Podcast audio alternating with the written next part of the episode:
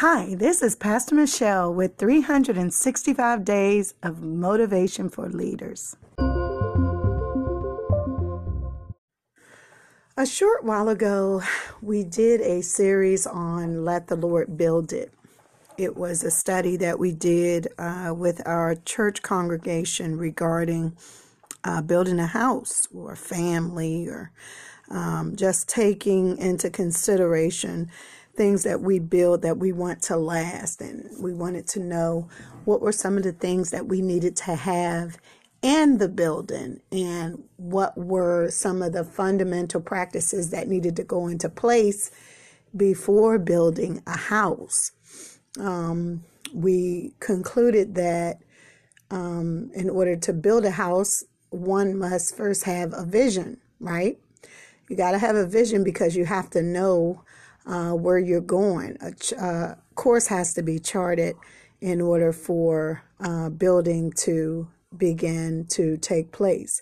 Uh, blueprints have to be made, permits have to be obtained, um, experts have to be called in, and guess what? You've got to have money. Yes, indeed, money has to go into the building process. Uh, it is uh, similar uh, when you are building a business or building a brand.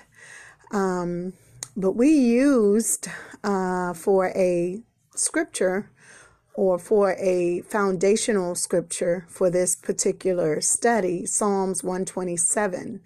And that scripture says, Except the Lord build the house, they labor in vain that build it. It goes on to say, um, Unless uh, the Lord keeps the city, they watch in vain um, and that it was vain to uh, stay up late and wake up early, toiling over how we're going to have provision to do that, but that God gives rest to those whom uh, build their foundation on Him, right?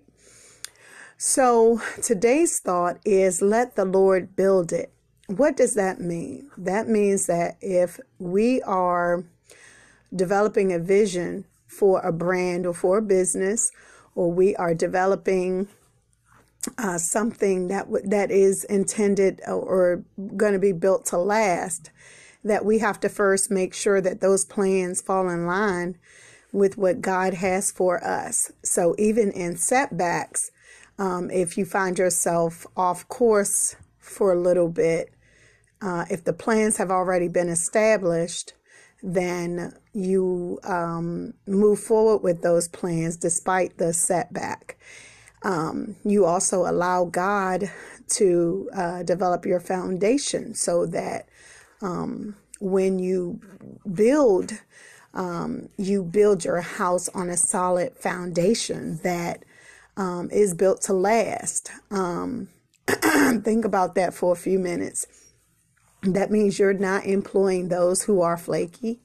That means that you are not uh, engaging with um, uh, businesses with shady practices. Um, it means that you have done your due diligence and you know that the property value uh, will increase, um, so on and so forth.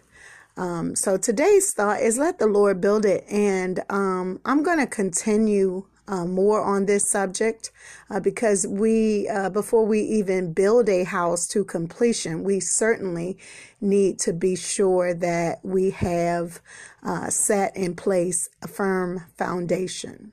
So today's thought is let the Lord build it. We'll talk more about the foundation tomorrow.